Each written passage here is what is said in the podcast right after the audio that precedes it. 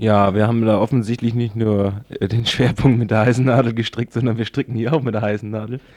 Äh, auf jeden Fall, das war also äh, zum Wendland. Zum Wendland will ich nur noch zufügen, es ist nicht nur diese Aktion wird vorbereitet, es fanden natürlich in der Vergangenheit jetzt auch Aktionen statt. Ich will nur daran erinnern, äh, zum Zwischenlager, das bekanntlicherweise durchgerostet ist, also frisch errichtet für ein paar x Millionen Mark und schon durchgerostet, haben die Lüchow-Dannenberger Aktionen gemacht beim Gewerbeaufsichtsamt. Das Zwischenlager ist jetzt auch geschlossen.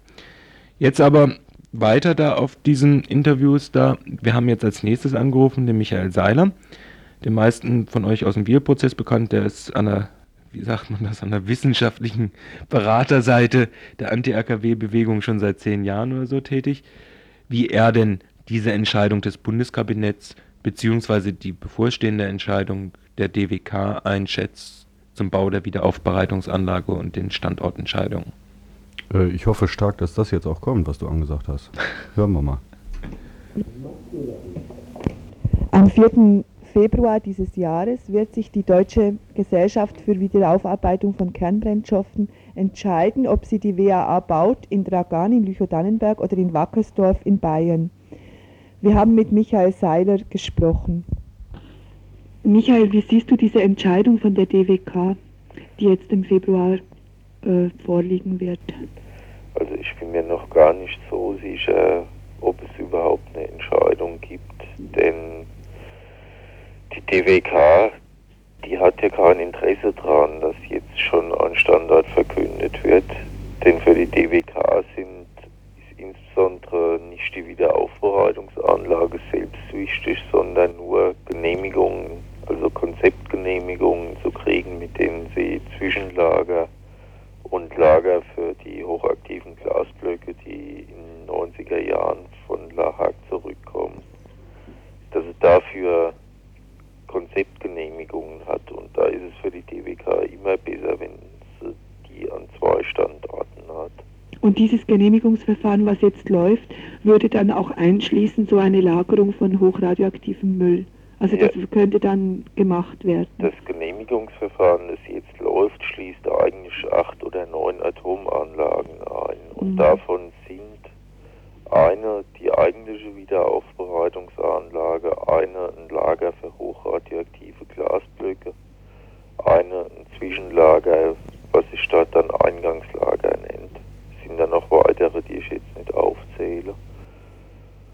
Und das heißt, eine, wenn eine Konzeptgenehmigung über den Antrag erteilt wird, wird damit genehmigt, dass prinzipiell alle diese Anlagen an den Standard dürfen und wenn die DBK nur einen Teil, nämlich das Glaslager und das Zwischenlager will, dann ist es trotzdem genehmigt.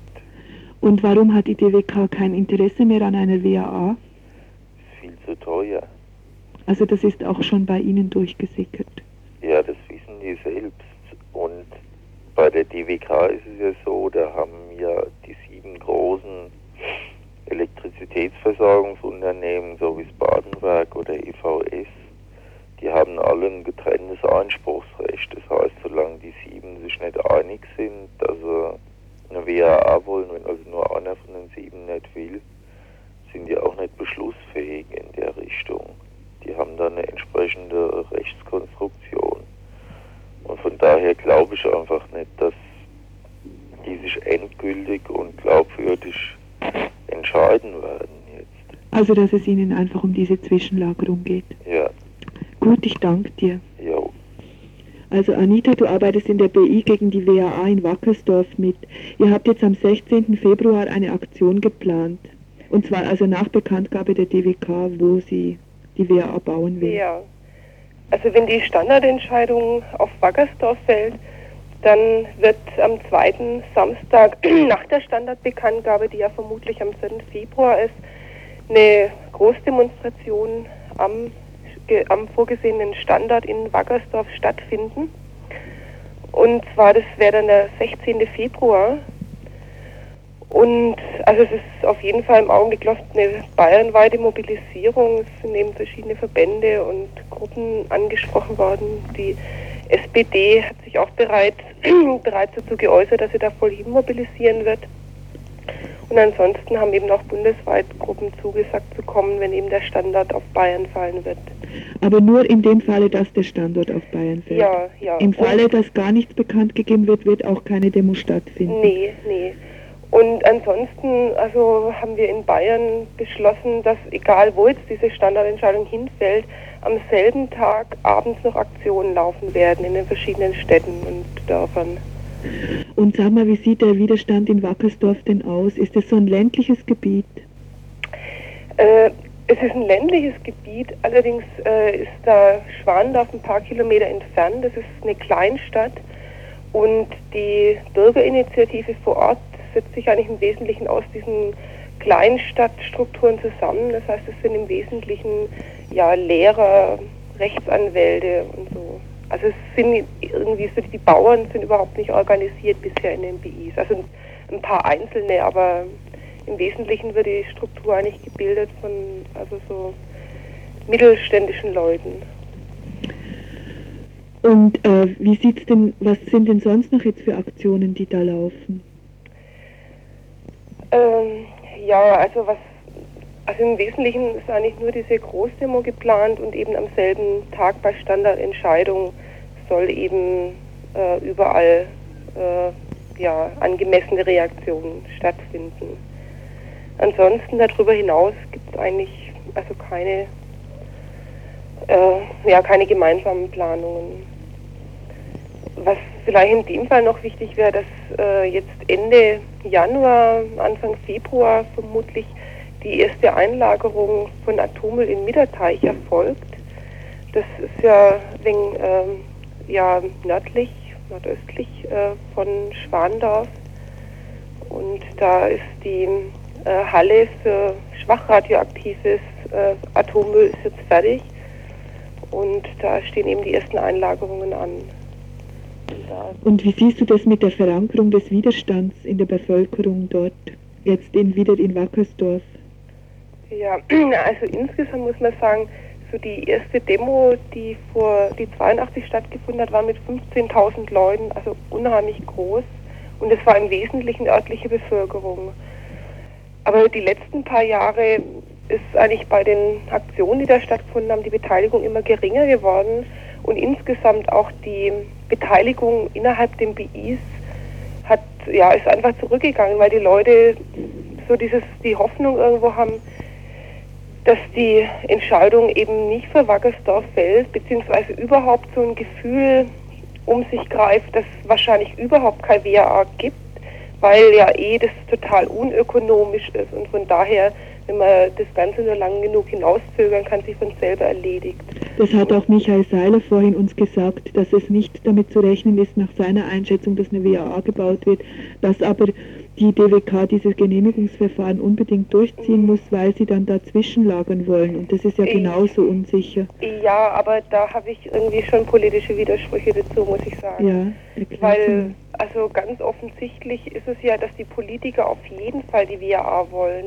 Mhm. Also wenn man diese, ähm, diese Abstimmung jetzt zur WAA vor ein paar Tagen im Bundestag verfolgt hat, da gehen die ja so weit, dass in Zukunft ähm, die Frage der Entsorgung soll nur dann akzeptiert werden, wenn praktisch die WAA äh, gebaut ist, die WAA als Entsorgungsnachweis. Mhm. Und ich denke, das macht ganz deutlich, dass die Politiker auf jeden Fall und um jeden Preis die WAA wollen. Und dass die DWK aus energiewirtschaftlichen Gründen ähm, sicher erstmal nicht so ein großes Interesse hat, aber ich denke, dass hier das Votum der Politiker einfach also viel stärker ist und die sich auch durchsetzen werden. Ja, und dass das nicht unbedingt jede politische Entscheidung auch eine ökonomische Entscheidung, also so eine Entscheidung ist, dass es nur darum Überhaupt geht. nicht. Ne? Also in dem Fall sollte man vielleicht das Stichwort zur zivitärische Nutzung der Atomenergie Genau. nennen, wo eben also mit Hilfe der WAA hier dieser Brennstoffkreislauf geschlossen werden kann und dass dass eben wirklich für Regierungen, die hier irgendwann mal Interesse haben sollten, eine Atomstreitmacht hier aufzubauen, also die besten Voraussetzungen da sind, innerhalb kürzester Zeit es zu machen. Mhm, Die Bombe dann auch zu bauen. Ja, genau. Mhm. Und das ist, denke ich, eigentlich dieser wesentliche Aspekt bei der WAA, weil alle anderen Gründe sprechen eben gegen die WAA. Ja, vor allem insbesondere, wenn also das mit dem schnellen Brüten nicht vorangeht. Hm? Ja. Gut, und auch für einen schnellen Brüder ist es so, dass da eigentlich ähm, die Ladungen für einen schnellen Brüder schon bereit liegen. Also es Mhm. ist genügend Plutonium da, um den schnellen Brüder zu bespicken. Ne? Mhm. Und also auch dafür wäre die WAA nicht notwendig.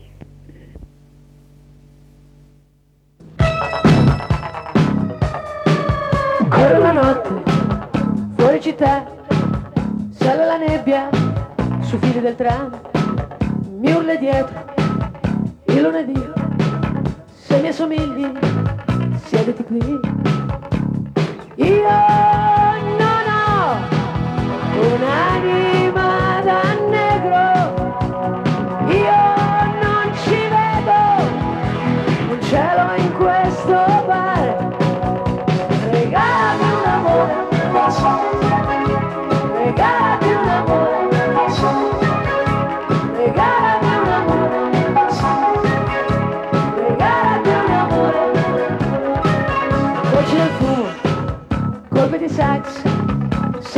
occhi non abito qua, risate d'altri, dialoghi rap, andiamo fuori, ho bisogno di te. Io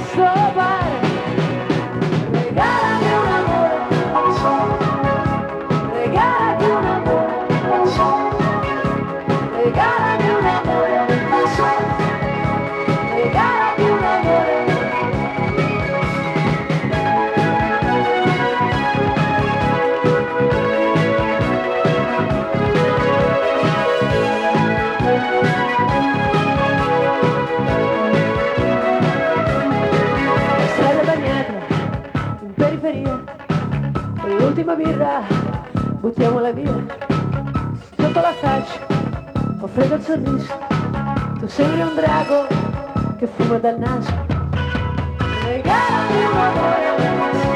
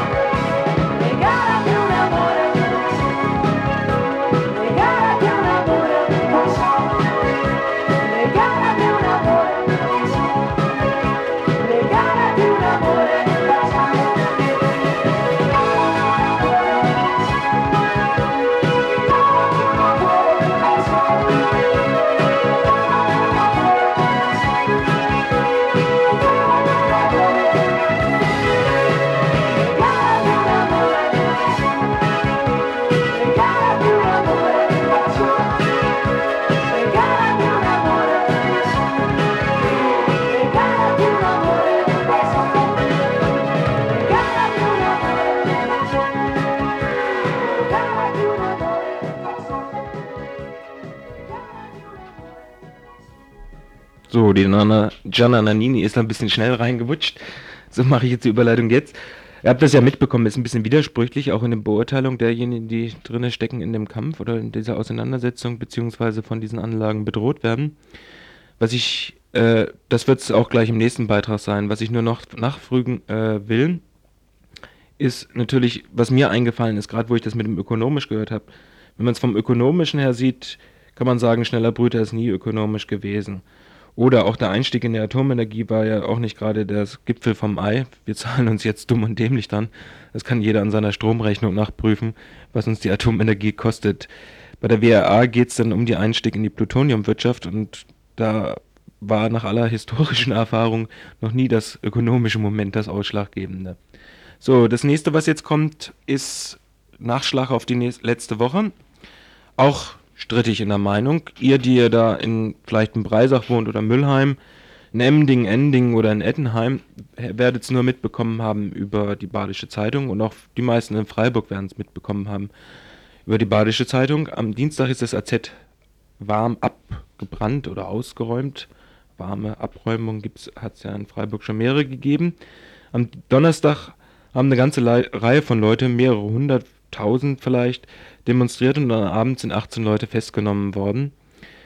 Wenn ihr jetzt die Kassette hört, die nur darüber geht, über diese 18 Festgenommenen und den Zusammenhang, wie die Polizei das äh, aufgebaut hat, äh, möchte ich euch nur noch in Erinnerung rufen, dass die Geschichte des AZ ja nicht mit dem AZ beginnt, sondern dass die Geschichte eine ziemlich lange Geschichte in Freiburg ist, die losgeht, ja, eigentlich noch früher, aber anfing im Dreisameck, wo noch das Wohnen, das Leben und das Arbeiten zusammen und das Kultur- und Politikmachen zusammen gewesen ist, das dann weggeräumt worden ist in den Schwarzwaldhof, wo das auch noch möglich war, und zu guter Letzt nur noch übrig geblieben ist das AZ, das eben letzte Woche abgeräumt ist.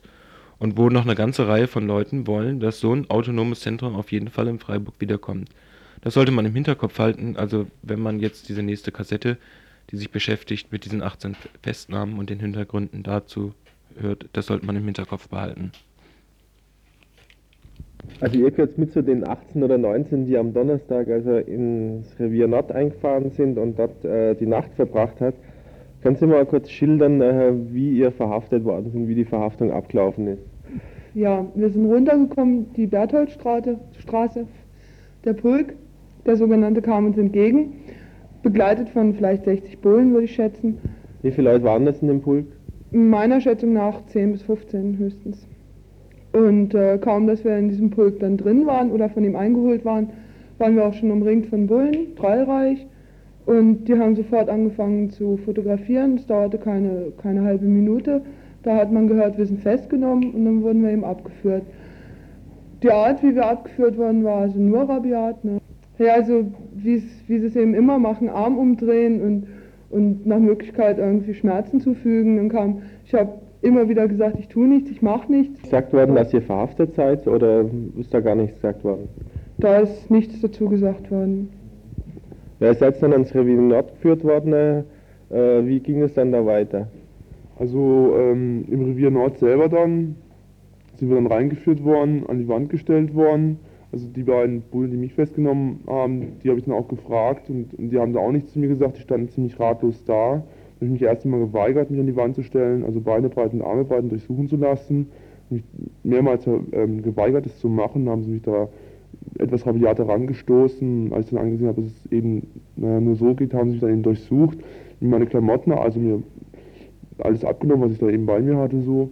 Und dann bin ich in den Raum hochgeführt worden. Da hat ein Bullis alles eben aufgelistet, so wie es eben üblich ist anscheinend.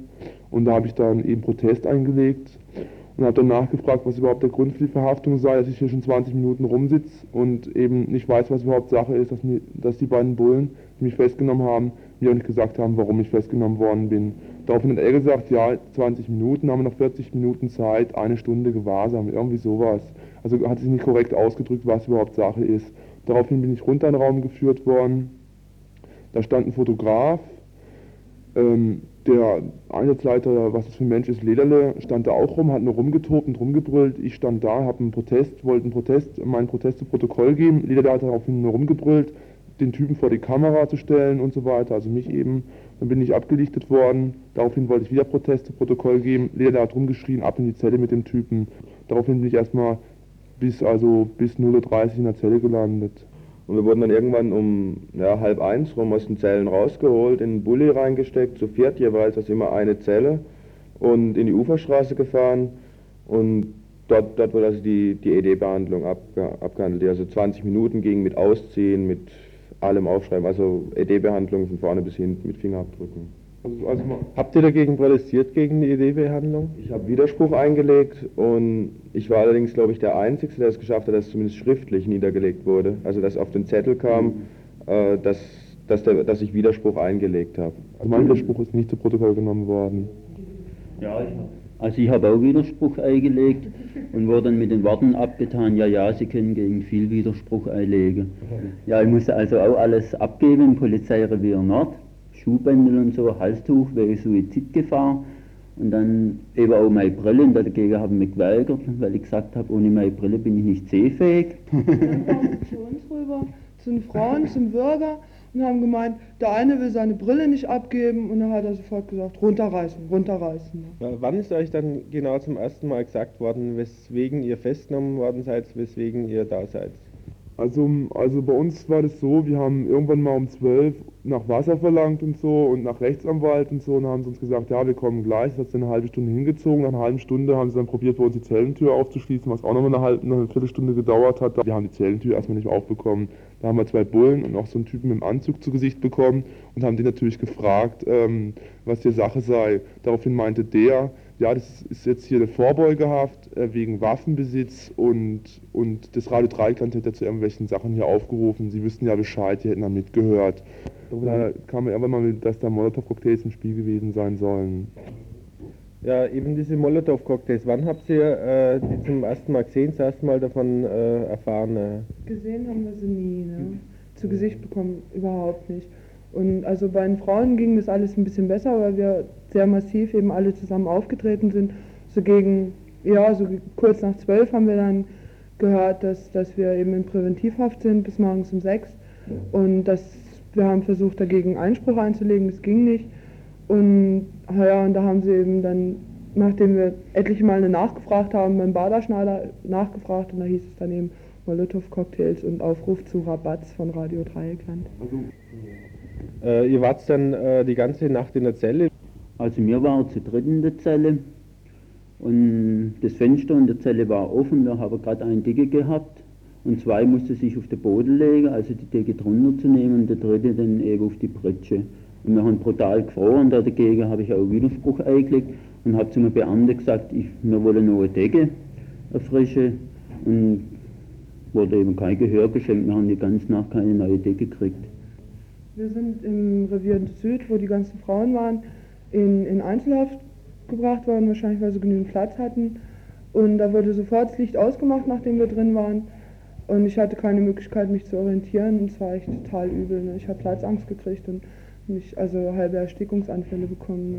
Was Wichtiges. Ähm, bei uns in der Zelle, wir waren auch zu viert in einer Zelle, haben wir eben nach einer halben Stunde rausbekommen, dass einer Mords angefangen hat zu husten. Wir haben gefragt, warum er durch die Gegend hustet. Also in der Zelle hat es erstmal total abartig gezogen, weil das Fenster war ein Spalt offen und durch den Türspalt hat es ihm total zugegeben. Und hat er zu uns, uns erzählt, dass er Bronchitis hat. Also war einer ein kranker Typ in der Zelle, der Bronchitis hat und echt abartig gehustet hat und nach Hustenbonbons verlangt hat. Und irgendwann hat man das echt Gefühl, man kann da machen, was man will und rumschreien. Ne?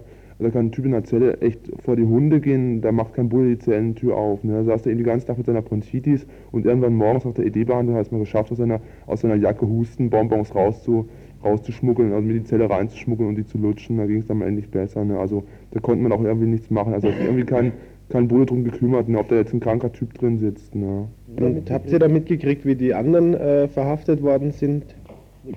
Also ich habe von einem Mann mitgekriegt, der neben mir ging, als ich die Bertholdstraße runterging, der damit ganz bestimmt nichts zu tun hatte. Und die eine Frau, mit der ich verhaftet wurde, also die, die mit mir zusammen dann da rumstand, die hat erzählt, dass sie das mitbekommen hat, wie die Verhaftung ablief und dann zu den Bullen hingegangen ist, versucht hat, äh, so Nummer oder was das ist und Name rauszukriegen, das dann auch ein bisschen massiver, weil, weil sie sich eben gewehrt haben. Die wurde dann beschimpft als miese Fotze und miese stinkende Fotze und wurde eben mitgenommen.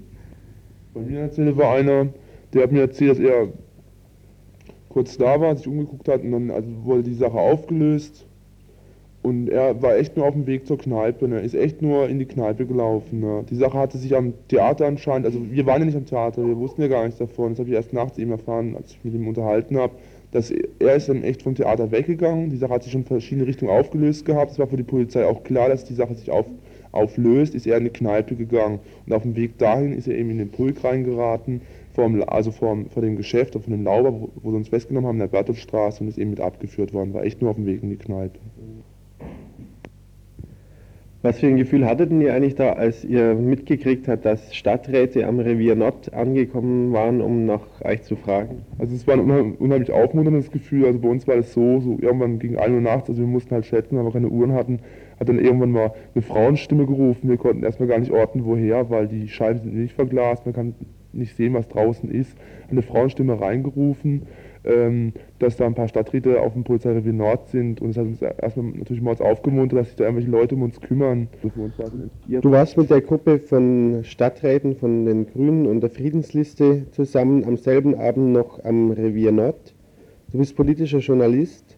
Was hat dich dazu gebracht, dort hinzugehen und die Verhafteten zu besuchen? Das Unmittelbare war ganz schlicht. Ich bin wie hunderte andere auch, auch schon mal eine Nacht da unten gesessen und habe mich sehr gefreut am nächsten Tag, als ich erfahren habe, dass Freunde da waren und nachgefragt haben und oben das nicht einfach so unter Ausschluss der öffentlichen Wahrnehmung einfach stattfindet, dass die Leute da über Nacht festhalten. Ich hatte dann die Gelegenheit, übrigens das erste Mal, diesen, diesen subalternen, dummdreisten Polizeioffizier nee, Polizeifeldwebel namens Baderschneider kennenzulernen, der äh, den Stadträten und mir gegenüber seine Show abgezogen hat, die, die sehr erhellend war. Und zwar in drei Punkten will ich es erklären. Das erste, wie er ständig darauf abgehoben hat, dass Rädelsführer der ganzen, der ganzen Aktion im Stadtgebiet in, äh, an dem Abend eigentlich Radio Dreieckland wäre. Das hat er mindestens dreimal äh, immer wieder betont. Radio Dreieckland als Institution habe aufgerufen, dort Action und Rabatz zu machen. Das heißt im Grunde so eine Kriminalisierung im Vornherein beabsichtigt ist von diesen selten treuen Hörern von Radio Dreieckland, ähm, wenn eine, äh, eine Informationsquelle wie Radio Dreieckland mal im Gegensatz zur Gepflogenheit seiner Informationspflicht folgt. Es hat hier da jemand angerufen, wie ich erfahren habe, äh, der Zuständige, der gerade in, in der Sendung aktive Redakteur hat gefragt, was ist los, was wird sein. Und äh, da gibt es ungeheuer viele Beispiele, so auch in der Radiogeschichte. Zum Beispiel 1968 im Mai in Paris hat ein kommerzieller Sender, Europe, nämlich ständig berichtet, was in jedem Viertel von Paris los ist. Die sind wie bei der Tour de France mit ihren Motorrädern gefahren und hinten drauf saß der Reporter und hat immer dem äh, geneigten Hörer in Paris klargemacht, was wo ist. Und darauf, danach konnten sich dann auch viele Leute orientieren, auf der einen oder auf der anderen Seite in diesen Kämpfen. Und das wurde danach äh, ausgeschaltet. Es wurden alle französischen Sender verpflichtet, so etwas nie wieder zu machen, auch die kommerziellen. Dieselbe Geschichte ist gelaufen mit dem Norddeutschen Rundfunk bezüglich Brockdorf hat der NDR eine Weile seiner Informationspflicht genügt und informiert, was wo los ist, beide Seiten gefragt und so weiter. Und äh, daraufhin hat die CDU dort das Regime übernommen und so etwas wird jetzt einfach totgeschwiegen. Das heißt, die Informationen kommen nicht mehr. Und genau auf die, weil das Radio Dreieckland im, Aus, im Gegensatz zu vielen anderen Sendern, zum Beispiel zum Südwestfunk, auch macht, äh, direkt zu, äh, mitzuteilen, was wo gelaufen ist und äh, Beteiligte, Betroffene ähm, telefonieren rein. Genau deshalb versucht man jetzt Radio Dreiklang die Rädelsführerschaft zum Beispiel in so einer Geschichte anzuhängen, was eine derartige Unverschämtheit ist. Und wenn dieser dumm, dreiste, subalterne Polizeifeldwebel namens Bader Schneider diese Sendung wieder hört, wie alle anderen, dann hoffe ich, dass es sich hinter die Ohren schreibt, dass er diesen Unfug nicht fortsetzt. Sonst kriegt er noch einen ganz anderen Ärger. Punkt 1.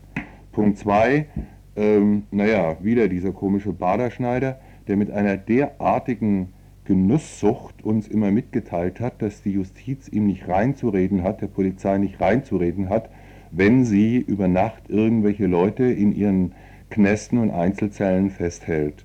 Das ist eine Geschichte, die, an die haben sich, glaube ich, viel zu viele Leute in unserer Republik gewöhnt, dass die Polizei, ohne dass äh, selbst die Justiz eingeschaltet wird, ähm, ohne dass irgendwelche ähm, rechtlichen Fragen geklärt werden können, dass die Polizei auf eigene Faust die Leute über Nacht festhalten kann. Und zwar ständig mit der zynisch von den Polizisten noch nicht mal selbst geglaubten Begründung, ja, damit schützen sie wir, ich kenne das wörtlich, damit schützen wir sie heute Nacht noch weitere Straftaten zu begehen.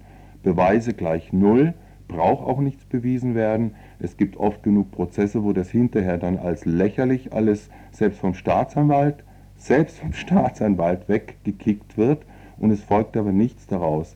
Weil das Einzige, was man juristisch machen könnte als Betroffener, wenn man über Nacht da festgehalten wird in, in so einer Zelle, wäre halt eine Verwaltungsgerichtsklage und wer macht das schon. Also da denke ich, dass wir uns einiges überlegen müssen, um diese Ausweitung des Polizeirechts, die gerade in Freiburg in den letzten Monaten extrem gehandhabt wird, und bekannt geworden ist halt der Fall von der Medienwerkstatt, aber es sind auch prominente Leute. An dem Abend waren es halt 18 nicht prominente, 19. Ähm, da, da müsste man sich was überlegen, dass man das nicht weiter durchgehen lässt. Und das Dritte ist auch diese Frechheit, mit der, mit der dieser, dieser Baderschneider uns äh, diese äh, Molotow-Cocktail-Geschichte verkauft hat, uns, das heißt ja auch diesen Stadträten, gegenüber einfach gesagt, wir haben Molotow-Cocktails gefunden, die Leute, die wir festgenommen haben, haben mit den Molotow-Cocktails was zu tun, also ist es selbstverständlich rechtens, dass wir die jetzt hier festhalten über Nacht. Diese, das ist eine derartig finstere Geschichte, vielleicht wird die irgendwann mal aufgeklärt. unterwegs waren und diese Molotow-Cocktails und hat so ganz klar äh, äh, AZ-Demonstranten fressen kleine Kinder. Ne? So auf dieser primitiven Ebene ist er diesen Stadträten entgegengetreten. Das fand ich auch so eine unglaubliche Unverschämtheit und ich denke, dass man auch im Punkt 3 etwas machen muss. Bueno, das war's. Ja, Böhme ist ja der oberste Polizeichef hier in Freiburg. Du Grit, du bist äh, Stadträtin der Grünen, wirst also ab Dienstag mit ihm äh, wohl regelmäßig zusammen im Stadtrat sitzen. Ihr wart äh, mit mehreren Stadträten zusammen, auch mit der Ute Guzzoni von der Friedensliste im Revier Nord. Äh, wie wurde euch gegenüber äh, die Festnahme begründet und wie schaut es da wirklich aus, eben mit dieser Verhältnismäßigkeit, die äh, da gefordert wird nach dem Polizeigesetz? Ja, also zunächst mal, äh, mir, als wir da hinkamen, war das schon eine relative Überraschung aus dem, auf dem Revier Nord, weil die das natürlich nicht gewöhnt waren dass da jetzt, wenn sie irgendwelche äh, Krawallmacher, deren Nasen der Baderschneider schon kennt, ich meine, das merkt man auch, dass er immer sagt, die kenne ich doch und das ist Szene und so, äh, dass die immer wieder festnimmt, auch und guckt, wenn er schon jemanden kennt. Äh, also, dass, dass die das nicht gewohnt sind, dass dann Stadträte anmarschieren und sagen, Moment mal, ne, was ist hier eigentlich los, was gibt es hier für eine Begründung? Und das hat, da war er eben schon gesagt, das hat er halt begründet mit diesen Mollys, die er gefunden hat und das also auf, auf Nachfragen war auch immer klar, da sage ich Ihnen dann nichts mehr und hat er irgendwo abgeblockt. Also es war offensichtlich, dass er überhaupt keinen Grund hat. Und wir haben also auch versucht, die einfach rauszukriegen. Ne? Aber da hat er auf seinem Recht gepocht, auf diesem Polizeirecht. Und bloß haben wir dann auch äh, rausgefunden, dass da eben auch Jugendliche dabei waren. Und ich bin ja nun also beamtete Sozialarbeiterin und normalerweise werden mir Jugendliche in Obhut gegeben. Und zwar egal, ob ich jetzt in meinem Dienstbüro sitze oder nicht. Wenn sie zum Beispiel aufgegriffen werden von der Polizei, ist mein Job, ne, dass ich die dann irgendwie unterbringe oder so. Wie alt waren die Verhafteten? Ja, fünf waren eben unter 18, ne? Und der Rest war so, so zwischen 18 und 21, 22. Älter waren die alle nicht, ne? Und ich habe mir meinen Dienstausweis unter die Nase gehalten und gesagt, also da war einer dabei, der erzählt, der hat nur einen kranken Großvater und so. Ich sag, ja gut, den nehme ich dann mit, ne? Und hat dann wirklich die Unverschämtheit gehabt zu sagen, da muss erst jemand vom Breisgau Hochschwarzwald kommen und mir beweisen, dass sie das sind oder dass sie das dürfen. Ne? Also mit demselben Recht hätte ich sagen können, ich will erst, dass der Polizeipräsident kommt und mir bestätigt, dass sie hier das dürfen, was sie da machen. Ne? Aber eins ist klar, dass also die Tatsache, dass wir da so fünf Stadträte anmarschiert sind, ne? und das hat erstens mal bei denen Eindruck gemacht und hat sie auch verunsichert. Und es hat den da unten, mit den konnten wir dann durch einen Luftschacht nach draußen noch ein bisschen äh, so reden, hat den unheimlich gut getan in den Zellen. Ne? Und ich denke, dass das auch äh, also nicht das einzige Mal sein sollte, sondern dass man da eben auch mehr Stadträte vielleicht noch dazu bewegen könnte, wenn, wenn die noch so, so ein bisschen sowas wie sagen wir mal jetzt Rechtsempfinden haben, dass die dann wirklich auch, äh, dass man sie anrufen kann und sagt, hört mal, da sind wieder welche festgenommen, es gibt überhaupt keinen, keinen Grund offensichtlich, äh, kommt her, wir gehen jetzt dahin, ne? oder man kann ja vielleicht auch mal zum Herrn Brugger spazieren äh, und den mal zu Hause fragen, wie, warum er jetzt da per Telefonanruf einfach die Anweisung gibt, die festzuhalten. Und der macht es meistens. Ne? Also in Zukunft werde ich auch gucken, dass da die Presse dabei ist und äh, also, dass, dass man halt diese Position, die wir jetzt als Stadtrat ja haben, das ist also für mich so ein Beispiel, wo man es wirklich gut benutzen kann und wo es sinnvoll ist. Ne? Sinnvoller. Weißt du, als wir da reinkamen in dieses Revier Nord, da hing da ein funkelnagelneues Fahndungsplakat. hängen ja jetzt gerade überall, die ganz neuen. Und als dieser Kartoffelkopf äh, Baderschneider mit uns geredet hat, ist mir äh, so unklar ein Zusammenhang langsam klar geworden. Ich glaube, dass diese Polizeioffiziere und Polizeifeldwebel einen ungeheuren Hass schieben gegen all diese Figuren, die in der Stadt rumlaufen und das machen, was sie Polizisten dann Action und Rabatz nennen. Das sind für sie Wanzen, das sind für sie wirklich schon so eine Sorte von widerlichen Untermenschen, besonders die Punks. Ne? Und die möchten sie irgendwie loswerden. Und äh, nun, nun kann man das noch nicht so richtig. Ähm, die Verhältnisse sind ja auch, also sind noch ein bisschen gebremst in ihrem Aktionsdrang, die Polizisten. Und ich glaube, dass die möglichst viele Leute durch möglichst viele Knastnächte so weit bringen möchten, äh, dass, äh, dass sie abtauchenden Untergrund die Knarre nehmen und dann auf so einem Fahndungsplakat auftauchen, weil dann ist für die Polizei das Schussfeld frei. Dann können sie den finalen Todesschuss anwenden, dann können sie ihn selbst äh, zum Selbstschutz selbst unbewaffnete nackte Leute erschießen, haben sie ja schon gemacht und werden gedeckt und dann die, sind die Fronten klar. Das hätten sie gern. Und das haben wir auch dem Baderschneider gesagt, und, äh, aber das nützt ja nichts, wenn man das dem so unter vier Augen oder sechs oder acht oder wie viel das waren, da sagt. Aber der Zusammenhang, der ist mir, der hat sich mir richtig aufgedrängt. Die hätten gerne äh, möglichst viele Leute derart klar definiert als Staatsgegner, wo man draufhalten kann, zielen, beide Hände die Knarre und drauf und das Gesetz deckt ein. Aus den Aussagen aller Beteiligter dieses Abends wurde klar ersichtlich, dass es sich hier um eine vorbereitete Aktion der Polizei handelte, dass es darum ging, Verhaftungen vorzunehmen. Wie anders wäre es sonst zu erklären, dass das Revier Nord zu dieser später Stunde voll besetzt war und alle Beamten, die wichtig waren, wie Staatsschutz Sandner, Baderschneider etc., sofort zur Verfügung standen. Wir sprachen noch mit Rechtsanwältin Maria Fieten, eine der drei Rechtsanwälte, die sich noch am selben Abend um die Verhafteten kümmerten nach den rechtlichen Möglichkeiten, sich gegen solche Maßnahmen der Polizei zur Wehr zu setzen. Uns von den Polizeibeamten erklärt, dass eben äh, keine Festnahmen nach der Strafprozessordnung vorgenommen worden sind, sondern dass äh, Polizeigewahrsam angeordnet wurde. Das ist äh, öffentlich-rechtlich. Was ist der Unterschied zwischen Festnahmen und Polizeigewahrsam? Äh, um es einfach zu erklären. Wenn eine Straftat begangen worden ist, wird jemand festgenommen unter dem Verdacht, er hätte es gemacht, also als Tatverdächtiger. Äh, das ist Strafprozessordnung, quasi greift nachher ein. Während der Polizeigewahrsam angeordnet wird, öffentlich-rechtlicher Polizeigewahrsam nach dem Polizeigesetz für Baden-Württemberg, und zwar um eine drohende Gefahr für die öffentliche Sicherheit und Ordnung abzuwehren, so heißt es. Ne? Es ist in dem Moment kann man da gar nichts gegen machen. Das heißt, da kann man auch nicht irgendwie einen Staatsanwalt oder uh -uh. einen Richter äh, einschalten? Uh Überhaupt nicht. Das wird angeordnet von der Polizeibehörde, das ist hier in Baden-Württemberg die Stadt.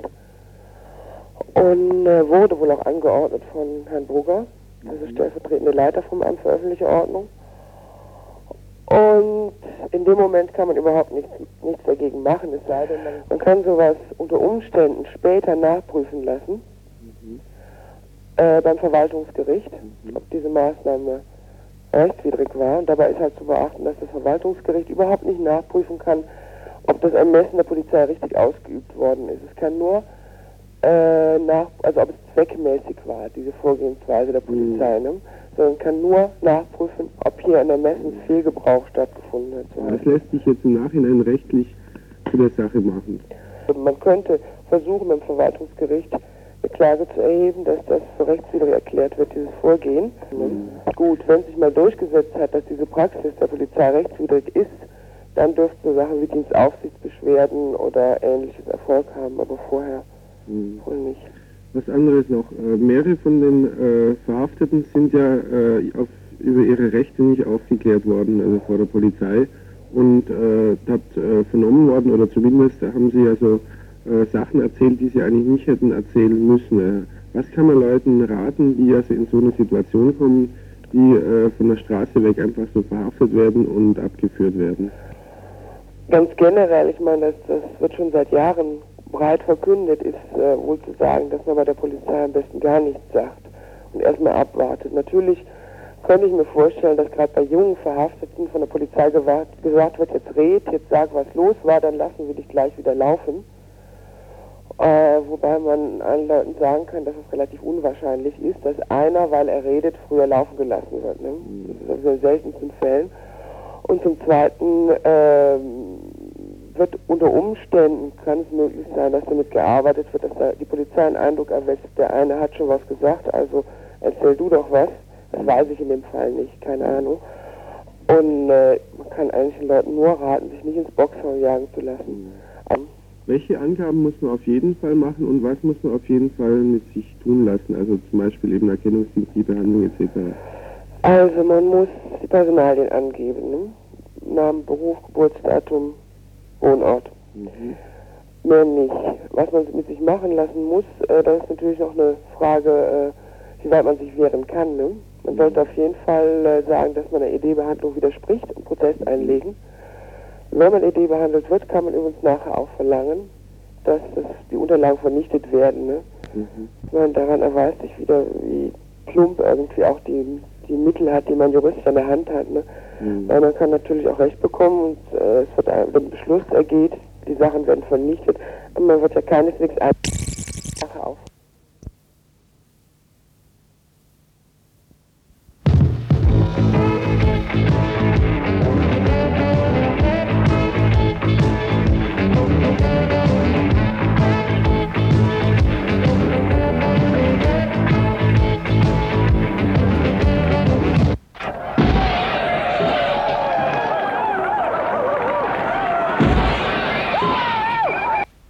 Nachrichten aus dem Dreieckland. Weg.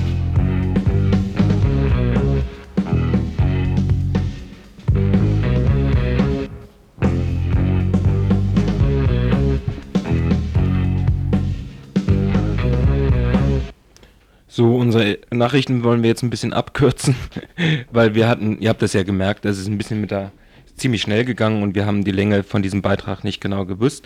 Ich fasse das einfach jetzt ganz am Anfang erstmal zusammen. Jetzt nochmal für die, die später eingeschaltet haben oder später einschalten können.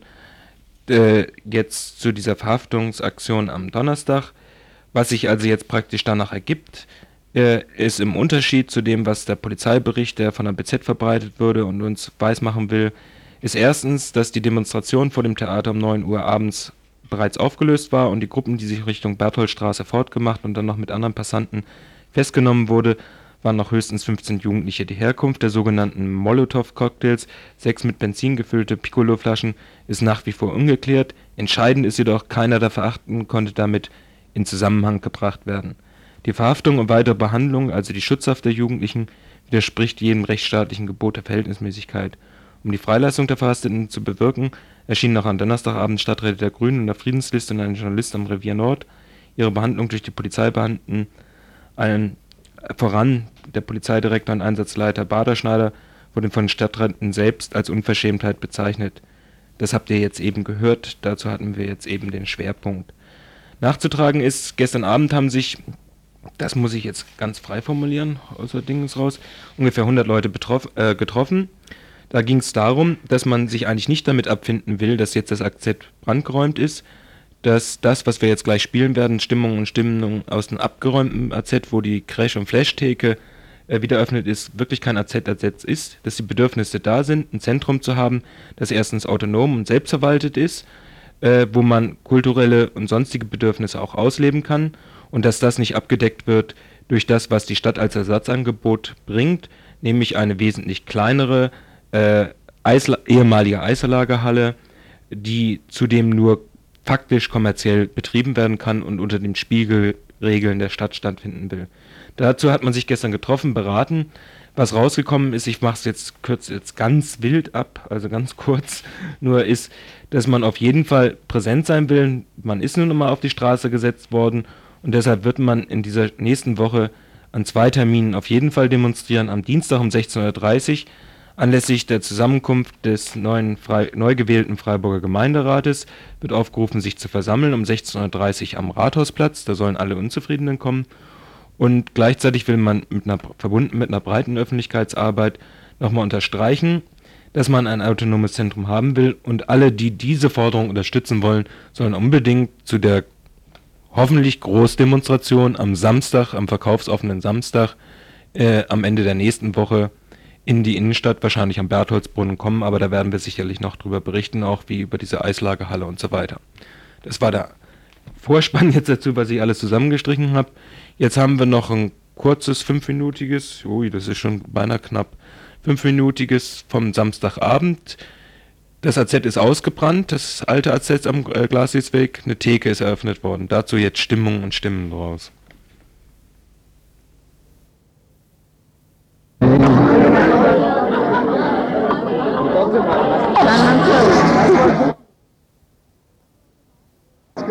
Ja total falsch, ne? Tja, wir sind jetzt hier im AZ, äh, im Crash, das ausschaut wie immer, wir sind wieder da. Ihr seid die neuen Gäste aus dem AZ, was haltet ihr davon? Oh, das ist ein feiner Lohn, gell? Ja, du musst schon klarer schwätzen, ich glaube, das versteht keiner? Ja, er weiß ja nicht, wie ich mich dazu... Du bist wieder im AZ, wie findest du das eigentlich? Also, Affengeil war überhaupt das Beste. Überhaupt das Beste. Ist das Bier wenigstens billiger geworden? Ich habe noch keins bezahlt heute Abend. Neu, ist denn neu? Ist denn neu? Es ist noch immer viel zu teuer. Viel zu was? Teuer. Teuer. Das liegt daran, dass du es nicht mal bezahlst. zahlst, also viel, viel billiger kannst du Ich habe bezahlt, sie nicht. Ah, du warst der Mann. Hey, hallo. Nimm dieses ihr? bitte weg. Wo kommt ihr? Radio Dreieckland. Und was, was wollt ihr wissen? In dem AZ, was findest du davon? Was hältst du davon? Vom AZ? Jo. Wie allgemein oder jetzt? Jetzt, Situation? Jetzt finde ich schlecht. Äh, vorher war es mal besser. Ne? Aber was? Also wie, meint ihr jetzt heute Abend oder, oder, oder überhaupt die letzten Abende? Ja, wie? findest du das, dass es wieder auf ist hier? Dass ich hier aufgemacht habe, das finde ich wirklich, das ist eine Durchhalte, äh, Durchhaltemanöver, das finde ich wirklich wahnsinnig gut, aber ich glaube nicht, dass es irgendwie länger als eine Woche irgendwie aufrecht zu erhalten ist. Ja, aber im Prinzip sieht es ja aus, als wäre nichts passiert. Ne? Also so von der Ja, Stimmung das sieht man hier so aus im Crash eben. Also es sind ja mehrere Räumlichkeiten und die sind ja wahrscheinlich alle abgebrannt, was man drüben so sieht. Und das einzige ist das Crash, was eben jetzt noch steht, aber mehr oder weniger werden die Leute das hier aufgeben, weil hier ja die Crash-Leute und die Kaffeeleute jetzt plötzlich auf, auf einen, äh, auf einen äh, zusammenarbeiten. Und es wird auch raus, Ja, was, heißt, was heißt Zusammenarbeit? Ja, weil die waren eben die ganze Zeit, die ganzen Jahre waren das die größten Spinnefeinde, die Crashleute, Ja. die Kaffeefeinde. Und jetzt arbeiten sie plötzlich zusammen hier, weil es die eigentlichen Räumlichkeiten sind, wo noch übrig geblieben sind. Und meiner Meinung nach wollen sie jetzt arrangieren, wollen die neuen Räume von der Stadt annehmen. Das ist eigentlich alles. Meinst du beide nehmen es an? Ja, Was ich sie meine beide, ja. Was heißt Das davon, den Rest vom AZ wieder in Betrieb zu nehmen? Bitte, ich habe es Was gar nicht. du davon, den Rest vom AZ wieder in Betrieb zu nehmen? Also es wäre meiner Meinung nach die beste Lösung, was es überhaupt gibt. Aber ich glaube nicht, dass die Leute dazu da sind, die wo das äh, eben wieder aufbauen. Weil ich glaube nicht. Quatsch! Bayern, wie wär's denn mit dem Was Gegeninterview würdest du da zum letzten? Donnerstag, hä? Ich glaube nicht. Das wäre Was hältst du vom letzten Donnerstag? Was meinst Ja, du? da kam so eine ganz aktuelle, saumäßige äh, Aktionsradiosendung rüber, ne? Äh, Meldung besser gesagt. Über was denn? Was meinst du? Abgedateter, als er eigentlich hätte sein dürfen. Übers Radio Dreieckland. Ein Fauxpas, würde ich sagen, hä? Habt, habt ihr das gehört? Ja, klar. Ja? Ja, aber ganz klar dazu sagen, äh, sagen ja auch nicht wichtig, dass es aufnimmt, war natürlich ein Anruf äh, zu Radio Dreieckland. Radio Dreieckland zensiert natürlich keinen Anruf, grundsätzlich. Äh. Und dass es ein Fauxpas war, stimmt.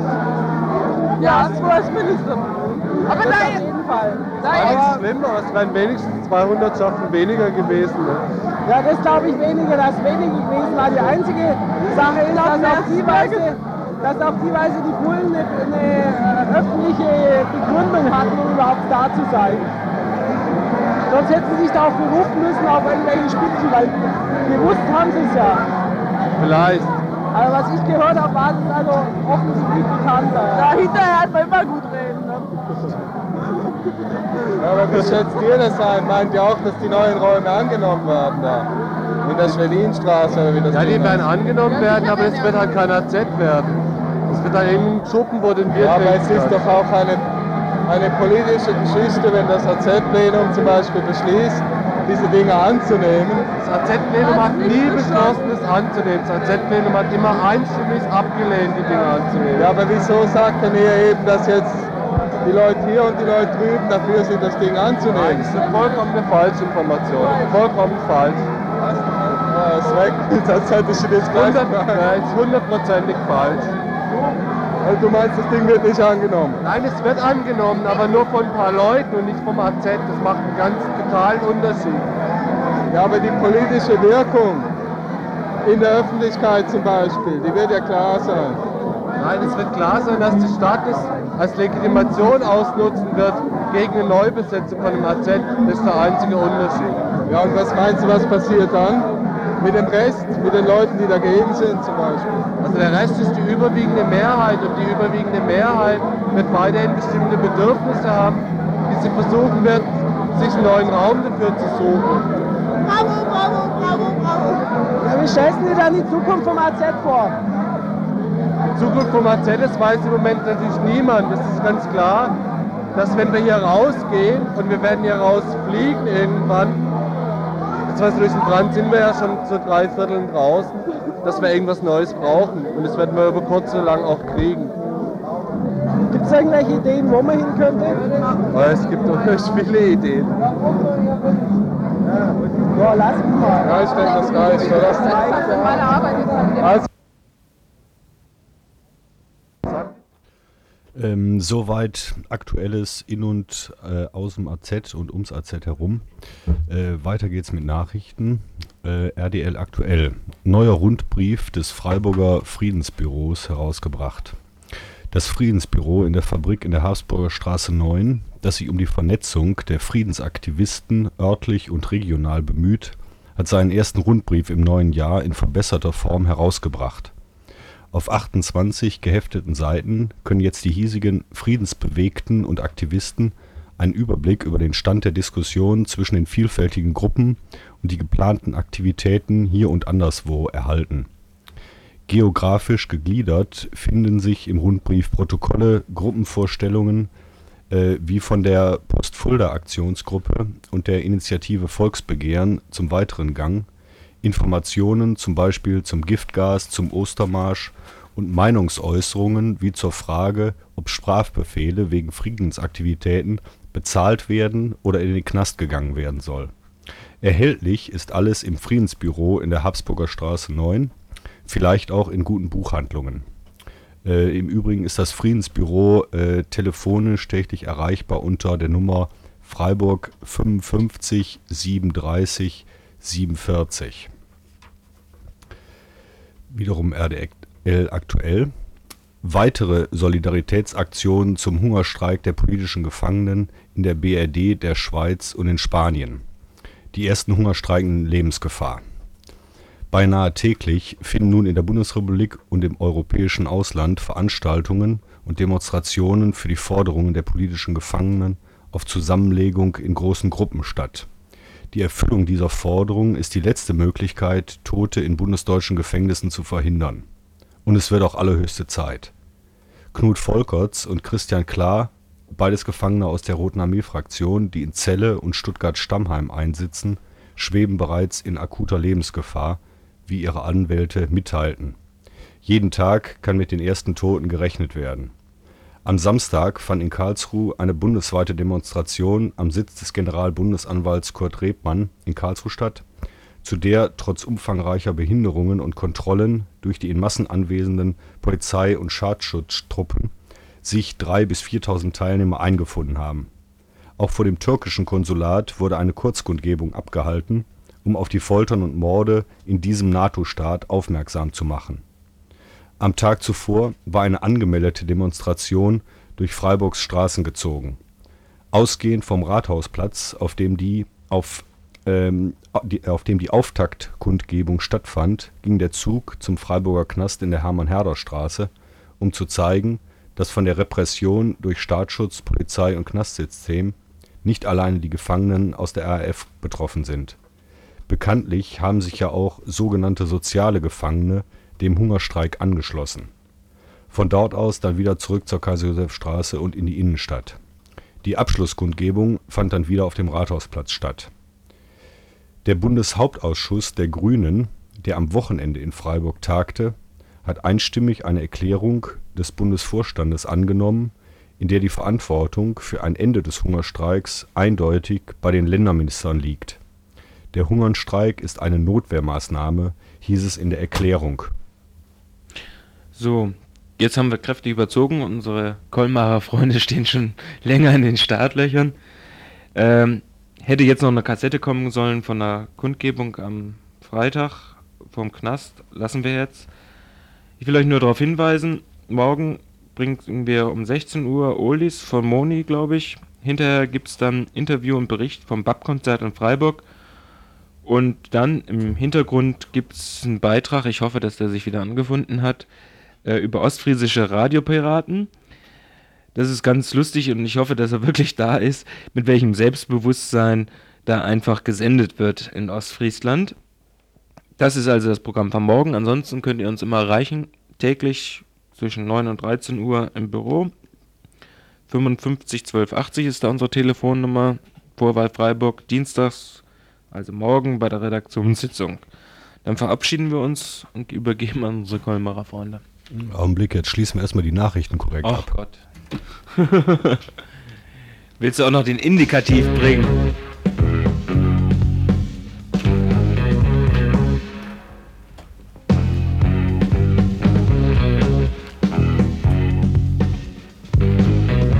Wir sind halt sehr korrekt. Tatsächlich Ja, der er. Indikativ, also gibt's da nicht.